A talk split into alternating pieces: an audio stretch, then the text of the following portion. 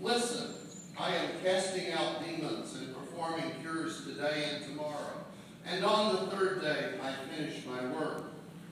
Yet today, tomorrow, and the next day, I must be on my way, because it is impossible for a prophet to be killed outside of Jerusalem.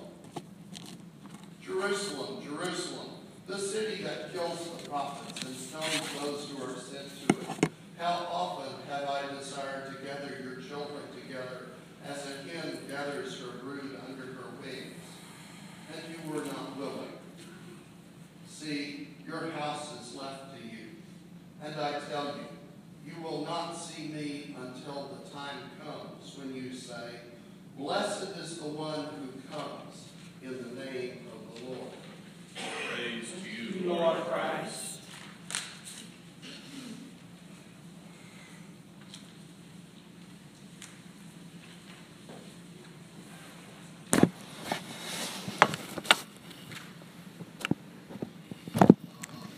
Let us pray. O God, whose glory it is always to have mercy, be gracious to all who have gone astray from your ways, and bring them again with penitent hearts and steadfast faith to embrace and hold fast the unchangeable truth of your word, Jesus Christ, your Son. In the name of the Father, Son, and Holy Spirit. Amen. Amen. Please be seated.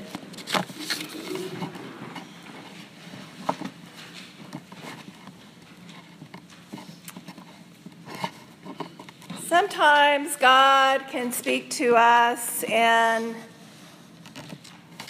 concept or pictures, or sometimes He uses just a word or a few words in His scripture that become like a a thorn. They just kind of get stuck in you and you can't let go of it and it doesn't let go of you. Such was the case this week as I was preparing, reading the scriptures, using what is known as a, an old way of listening to the Word of God. It's called Lectio Divina. And the phrase that kept coming up over and over from the psalm was seek God's face. Seek God's face in prayer and worship. And it's in that seeking therein that we will find and know the beauty of God's presence. Well, I had to go and do some research about this phrase of seek God's face, especially after we've been doing this review on Wednesday evenings about what it is to pray transformational prayers. And in our discussion groups, we were talking about where did we learn first to pray? Because you see, very often it is something that is caught and taught this way of relating to God the Father. But did you know that over 40 times this very phrase of seek my face is found in the Psalms? It seems that it's important. It helped me considerably to know that the original Hebrew language was, in fact, the word pre- meant presence. Seek God's presence. See, God has created us for divine fellowship, to worship Him. It is a well known fact that whatever it is that we focus on is ultimately what we worship. In fact, if we were to look at our time and how it is spent and our textbooks, it would be a great clue as to what it is that we worship.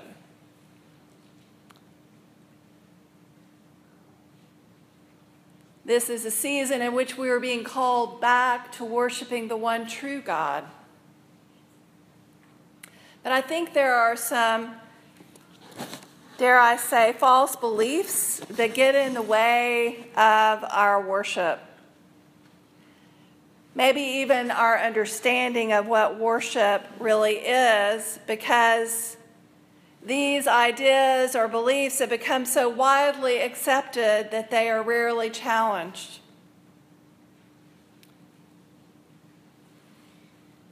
Fellow pastor who I follow his work has come up with four misconceptions or myths about worship. His name is Nelson Searcy. And he would say that number one, the first misconception that we have in America is that worship is about me. The second is that worship happens one day a week, just on Sunday mornings. And that thirdly, that worship is just a part of my life. It's something that can be over here in the corner. As well, worship is a religious activity. But these ideas about worship have moved past being misinformation and taken hold as false beliefs. In fact, he would say that they've led us to an anthropocentric view of worship. What in the world is that? But that we view that we are the center of our worship. It's a view that you are the center of your worship. And this type of worship purports that worship is about you, about your preference, all about you, what you feel, what you experience, what you can get. The American way, right? But the simple truth is that worship is not solely about you and me. In fact, it's not meant to revolve around us at all, any more than the sun is capable of revolving around the earth. Now, just as God created the planets to revolve around the sun, He created worship to revolve around God and His Son.